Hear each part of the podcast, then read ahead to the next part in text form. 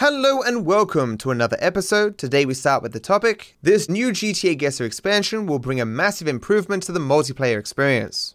So, you guys may know my mod, Canna. They will occasionally help me out, entirely unprompted. They call of them. And so they sent me this. It is a an extension for G T A Guesser that changes a bunch of things about the game. So this extension adds actual multiplayer features to the Versus mod for G T A Guesser website.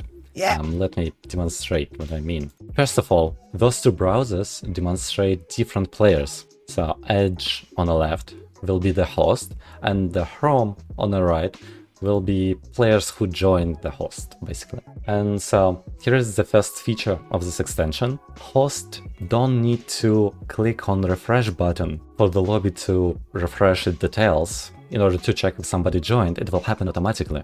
So it's a very small thing, but the rest is like big. Same will happen with the start button. When hosts click the start button, the game will automatically start for all joined players as well. Here we can see that extension changed side panel a little. It is no longer a current round of the five rounds and a total score, but it is now a table where on the left will be what round it is, and on top we can see it's a nicknames of the players. So Edge is this and Chrome this one. So a lot of you guys don't understand the significance, a lot of what, of what he's saying, because you're only watching on YouTube. But during the actual day, there is all this communication like, have you started? Have you guessed? What's your score? So much of the time is spent getting this information because it's not given to me. And this extension does that now, but it gets even better. So you can see now that table populated. This number on the bottom represents a total score. Next big feature that our host is made a guess. And he actually now can spectate uh, what other players doing. How good is that? Extension will synchronize a mouse position and other players' guesses. Look, look see, see the mouse is, is moving on both screens. So you can see where the opponent is guessing. The mouse and the guess that joint players made will be synchronized. So like when I say, oh, I'm guessing around here or something, or I'm asking like where you guessing, where you're thinking, whatever, I will now just be able to see. Like it didn't super matter for the YouTube audience, but for the Twitch stream, this will be huge. Also, this button now reading waiting for players. It's mean that host cannot like advance to the next location until other players will make their guesses. I would always ask like, are you on the next one? Can you see the picture? Are you done? Because you could legitimately just go past and like do all five very quickly if you really wanted to. Let's make perfect score, because why not? It's going to populate up here. See, you look, can you can see, see your score. Table updated as well. Zero for Edge and five hundred for Chrome. When Chrome made his guess, Chrome now can see like the host guess as well and mouse of the host. The one thing I want changed about this is I think we need to use something other than V's, because in the edit, if there are two green V's, two blue V's, and two red V's, it becomes somewhat confusing, like whose screen is hu whose and what V corresponds with what person and stuff. It'd be good if, like, you know how you play a multiplayer game, like people have different colors. And while the solution area is always the same, like it should be like a red circle to indicate this is where it should be. And my V will be, say, green, and his will be blue or something. Apparently, this takes weeks to be approved by Google, but I'm hoping that uh, G T A Guesser, the dude who made the website, I'm sorry I keep referring to him as G T A Guesser, but that's the name he has in chat. I'm hoping that he'll add these features, or he'll let Canna do it. Like, I'll often ask, like, oh, what was your score again? What were you up to? And I'd have to get that information, but now I just know the information. It'll even be good for the edit, because editing in a running total is kind of annoying, right? The edit will be much faster if I can just have it here. So yeah, absolutely beautiful. This will make collabing with people and versing people in general far, far easier. It would even now be possible for challenging specific people from chat, if so I desired. Although trusting people from chat not to cheat is a separate matter. But like I would be able to get feedback on like what they're doing and stuff. Yeah, so very cool. That will hopefully be coming to future games. I don't know if it will be ready for when my next collab is. Maybe I'll push that collab back just so we can wait for these features. So thank you, Canna, for doing that. Whether it gets added to the actual website or if it's just an extension, we'll find out, I suppose. This proves that Red Dead Redemption two is clearly inferior to G T A five.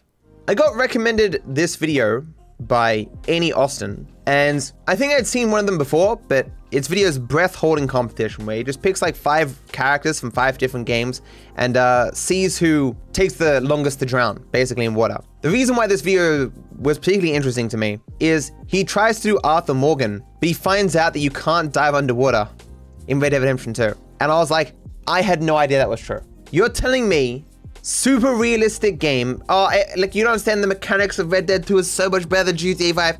Doesn't have a dive function. Really? But that's realism, Matt. Humans can't dive underwater. What are you talking about? Like, for the rest of my life, I'm gonna reference this whenever anyone, anyone talks about Red Dead two and how it's better than G T A five. At least I can dive underwater! The debunking of Johnny Harris's videos. So I watched this channel called Money and Macro. It's a fairly new economics channel. When I say fairly new, I think it's maybe a year or two old or something. Oh, it's a couple of years old now. It's one of those channels that's kind of picked up steam because it's an actual economics professor, or at least former, I believe, making videos. And he's released this video, Can You Trust This Guy?, talking about Johnny Harris. Do you guys know Johnny Harris? He's got four million subscribers, hugely popular dude, getting fourteen million views. So he's getting more views than I'm getting a month, if you exclude my shorts. I don't think he makes shorts on this channel, so.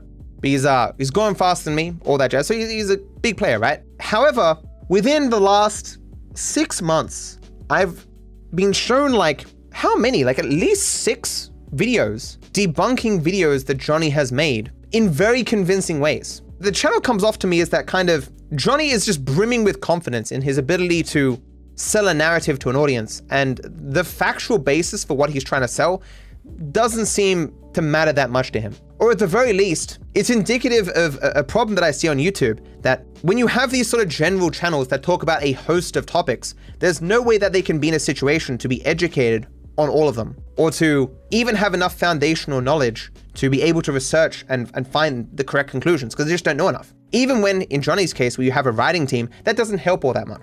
I've been turned off a lot of these sort of general channels that sell a narrative, sell a story. I more like these channels that focus on one particular topic because they have expertise in it. So I like channels that dedicate themselves to economics or dedicate themselves to fantasy books or, or what have you, rather than attempting to present themselves as experts in a particular thing. Because one of the things that this video critiques Johnny on, what Johnny ultimately wanted to do with his videos is simplify economic concepts, because he believes that economists are kind of gatekeeping this knowledge and keeping it from the masses. I am a person who believes that everything is more complex than we realize, where Johnny is the opposite. He believes things are simpler than people realize. I don't think there's a single topic that you couldn't ultimately spend years studying and still not get to the end of it. We ultimately have to live our lives with a surface level understanding of basically everything, because there's simply not enough time to dig deep into every conceivable topic. And it's a very frustrating aspect of life. So much of your life, you, you kind of have to just hope you've trusted the right people who dig down into these topics for you and, and give you information. Like, I would totally understand if, in the case of Money and Macro, an economics professor sought out to simplify economics topics for a wider audience. But Johnny Harris isn't an economist. Does he have an econ- a couple of economists on his staff? I don't know. Like, do people trust Johnny Harris? Even after all these videos have come out showing that he cuts corners, that he doesn't always have a factual basis for what he's talking about? Are they even aware those videos exist? Does it matter to people? Or does the story, the narrative, matter more? Yeah, no, it's just thoughts that came to my mind when uh, watching Money and Macro. But as much as I've talked up Money and Macro here, I am sure there are people, maybe who have an economics background, maybe who are former teachers themselves, who would look at things that Money and Macro says and goes, hey, this guy doesn't know what the fuck he's talking about, man. As is the case in every discipline, there are people who vehemently disagree with everyone else. As I say, I, I just think putting your money on someone who at least has widespread experience and expertise in a particular field is uh, a better bet. Although, of course, you shouldn't uh, blindly trust anyone. Some examine him critically, but many just consume this bite-sized content and move on with their day. Here's the thing. We all do that to some videos. one hundred percent. Every single one of us has just like clicked on a video, uncritically just had that hit our brains. Everything is said. We're doing something else, not fully focusing. Maybe we're just eating dinner or whatever. And potentially we'll just repeat stuff that we've heard in a video at some point. Unknowingly, not knowing where it came from, whatever. Just, oh yeah, I, th I think I heard that somewhere. That, that's, that seems plausible. In part because of the various biases that we all fall victim to. Like the reiteration bias. So we just hear something enough times, it seems more true to us just because we've heard it enough times. But yeah, so if you're interested in economics, look up Money and Macro. If you watch Johnny Harris's stuff, look up some of these videos debunking some of his stuff, like his economic stuff and his history stuff, and make up your own mind, I suppose, because that's all you can really do. The overlooked significance of Amazon Prime in Twitch's revenue split. So I often see people talking about how they don't like the sub split that happens on Twitch. And as I've talked about before, it doesn't seem like Twitch is a very profitable platform, so I can kind of understand why they're trying to take a bigger cut of things. But obviously, it clearly doesn't sound very good, a fifty fifty split of the money you're, you guys are trying to give to me and all that jazz. So I posted this, or at least I wanted to post this, and I just posted it, posted it now. I honestly wonder if Twitch could get away with ending Amazon Prime and increasing the sub split with creators. The money given by Amazon Prime seems entirely ignored when people speak of sub splits on the platform. It's something like thirty to forty percent of my revenue comes from Twitch Primes. Like, what kind of sub split would you have to give me to match that? Like, let's say, like, they just removed that money entirely and they just gave me that equivalent of my other subs. Like, if you think about it in that way, obviously it's gonna be much higher than fifty fifty that they need to give me. It's just funny that when people used to talk about moving to YouTube and how it was a non-starter for a lot of people, people would talk about how they lose all that Prime revenue. The free subs, again, that you can give creators uh, if you have Amazon Prime. You know, you get one a month. But people don't seem to talk about that anymore, and it's very strange. It was one of the things highlighted most about why YouTube would have an issue competing with Twitch, with Rumble, Kick, other potential competitors. No one seems to bring this up anymore. It's very strange. I caught a sneaky G T A five modder trying to play with me.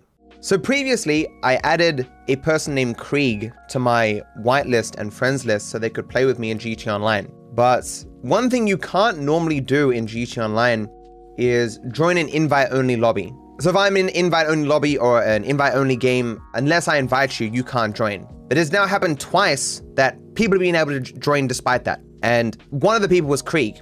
And the reasonable explanation for that is that they have a mod menu. And mod menus automatically circumvent those limitations and enable you to join. So the first person who did that, we just removed. We said, you got a mod menu, get out of here. Like, you, you couldn't even bother be bothered just to turn it off or whatever, just so you wouldn't stand out, whatever. The second person, Krieg, we removed. But then Spider, a person who knows uh, a lot about the uh, online stuff, they were looking into things and they were like, maybe Rockstar's invite-only sessions just aren't perfect. And maybe Krieg was just spamming join game really, really, really fast and just happened to get in before something got restricted or something. And so we were debating in the mod section, like, oh, do we add him back or do we not or whatever? And uh, apparently they all hashed it out, so I added him back. And then I was like, oh, what's their Discord? I would like to personally apologize for accidentally removing them. And so they gave me their Discord, and I opened their Discord, and we had had some previous D Ms where he had talked to me about the mod menu he has and given me information about, like, how they work. So he was trying to convince us that he didn't have a mod menu and didn't join because of it, but previous D Ms with me confirmed that he did have a mod menu. I'd show it to you, but I'd be worried about leaking something. So I was going to apologize, like, man, I'm sorry that we thought you had a mod menu. How bad, you know, Rockstar just makes mistakes sometimes. And I'm just looking at these D Ms like, oh. So, might remove him again. Like, I mean, it is possible that he wasn't using a mod menu, and the story all checks out, and it is just Rockstar making mistakes or something. But then again, like, be a massive coincidence, right? Krieg slash Axhoff here. I've been watching since late twenty eighteen with an unusual obsession since. The screenshots in our D Ms were copied verbatim with some editing, so it makes sense in the context of a new D M. The server that message was announced was banned since. I, I think you're trying to say you copied them from your friend or something. It's just very suspicious, you understand, man. Thank you for the five dollars, but I, I don't I don't think we can sort it. Axhoff, I hope this doesn't sound my content here, man. No no hard feelings, man. I just I just can't take the risk. I hope you understand, man. You wouldn't believe how much of my P C is dedicated to copies of G T A five. I thought people would get a kick out of this. This is currently my folder of my G T A five versions. It is one point two eight terabytes and it has nine thousand four hundred files in it. Just listing the versions, it's G T A five one point two seven, G T A five one point two seven modded, G T A five Chat G P S, which is the thing that I haven't done yet, G T A five Clean, which is my G T A Online version, G T A five Clean Chaos. This is for when I want to have, like, just one permanent effect for Chaos, and uh, either for recording purposes or some particular video. G T A five Cougar, which is of course the Cougar videos. G T A five Distance Chaos. This is for the videos that haven't come out yet but have been recorded, where Chaos effects are applied as I move distance as opposed to time. G T A five Inputs is just the input overlay that records my inputs. G T five Modded New is my latest version of the game that has all my mods on it that I use for recording purposes. G T five Randomizer Chaos is the thing that I use currently for Chaos. It's actually not Randomizer right now. Well, I guess it is, but it's also Mirror World. It just doesn't say. G T five Voice and G T A five Voice Chaos. These are for hypothetical versions where I use my voice to do things in the game. The first version of it wasn't good enough, and the second version requires a lot of setup to the degree that I haven't been bothered to do it. And it would also require me to play through the entire game. But this is kind of spoilers, I guess, but it was to eventually do that whole cheat percent idea that you guys always wanted me to do, where I used the cheats to get through the game as fast as possible. I figured the best way to do that would be to basically be able to summon them with my voice like it's magic, and uh, basically use positive chaos effects to get through the game as fast as possible. I haven't set it up. I may eventually do that, but that's why the file, it's just so big. And all these files down here are just so that I can quickly change between versions by pressing one button. The fixes are fix two, three, and four. They're various protections I have in G T A Online. How do I deal with recognition from people who have access to my personal information? Glow asks a question here, which can basically be summarized as, as you are a famous person, how would you handle if someone you hired to like install blinds or pick up trash or whatever actually recognized you? Wouldn't then they know like a bunch of information about you, like where you live and maybe financial details and stuff? I don't think I'm famous enough for that to really be a concern, because even the small portion of people who might get information from me that way and recognize me, like the odds of any of them being like a nut, a bit crazy, is astronomical, right? For example, for the longest time, PayPal didn't have the ability for you to not give people your address when you sent them money. It was really dumb. Like, you just had to give them your address. You don't have to now, but that's only been the last year. So for like, I don't know, at least five years of sending people money or something on PayPal, every single one of those people got my address. But they were people I was giving money, so they, they're like, wow, this, this, this dark guy was giving me money, so maybe I won't leak his address. But obviously, my address has probably been given to thousands of people at this point through either PayPal or leaking it on stream and stuff, and nothing has happened yet. It's always a concern that that can happen, but as I say, it is a very, very, very tiny portion of people who are truly a threat to you in that way. I've got my YouTube plaque on my wall, so when people come and do stuff, they're like, oh, you're a YouTuber. That's cool. Obviously, this is more of a concern for people who are like actually famous. The Leonardo DiCaprios or whatever, who reach a hundred times the amount of people I reach. For those people, they, I mean, I guess they'd have security and they'd simply hire through particularly trusted organizations or whatever, right? Yeah, not really a concern for me. Or at least it is a concern, but not one I can do much about and is unlikely to have any negative ramifications. And true, being in Australia, I am like a sixteen hour flight from the vast majority of my audience, right? Answering your most interesting questions. What's a video you wish got more views? I mean, the answer is clearly obvious, and that is reactors, the professional parasites. Either that or how a socialist made capitalism worse. Socialist. Both have over half a million views, but you understand, when something gets half a million views, it's like thirty percent of those people actually get to the end, at best. It's not really half a million views. It's more like one hundred seventy-five thousand or something. But obviously those are the two videos I put a lot of work into about something that I am passionate about.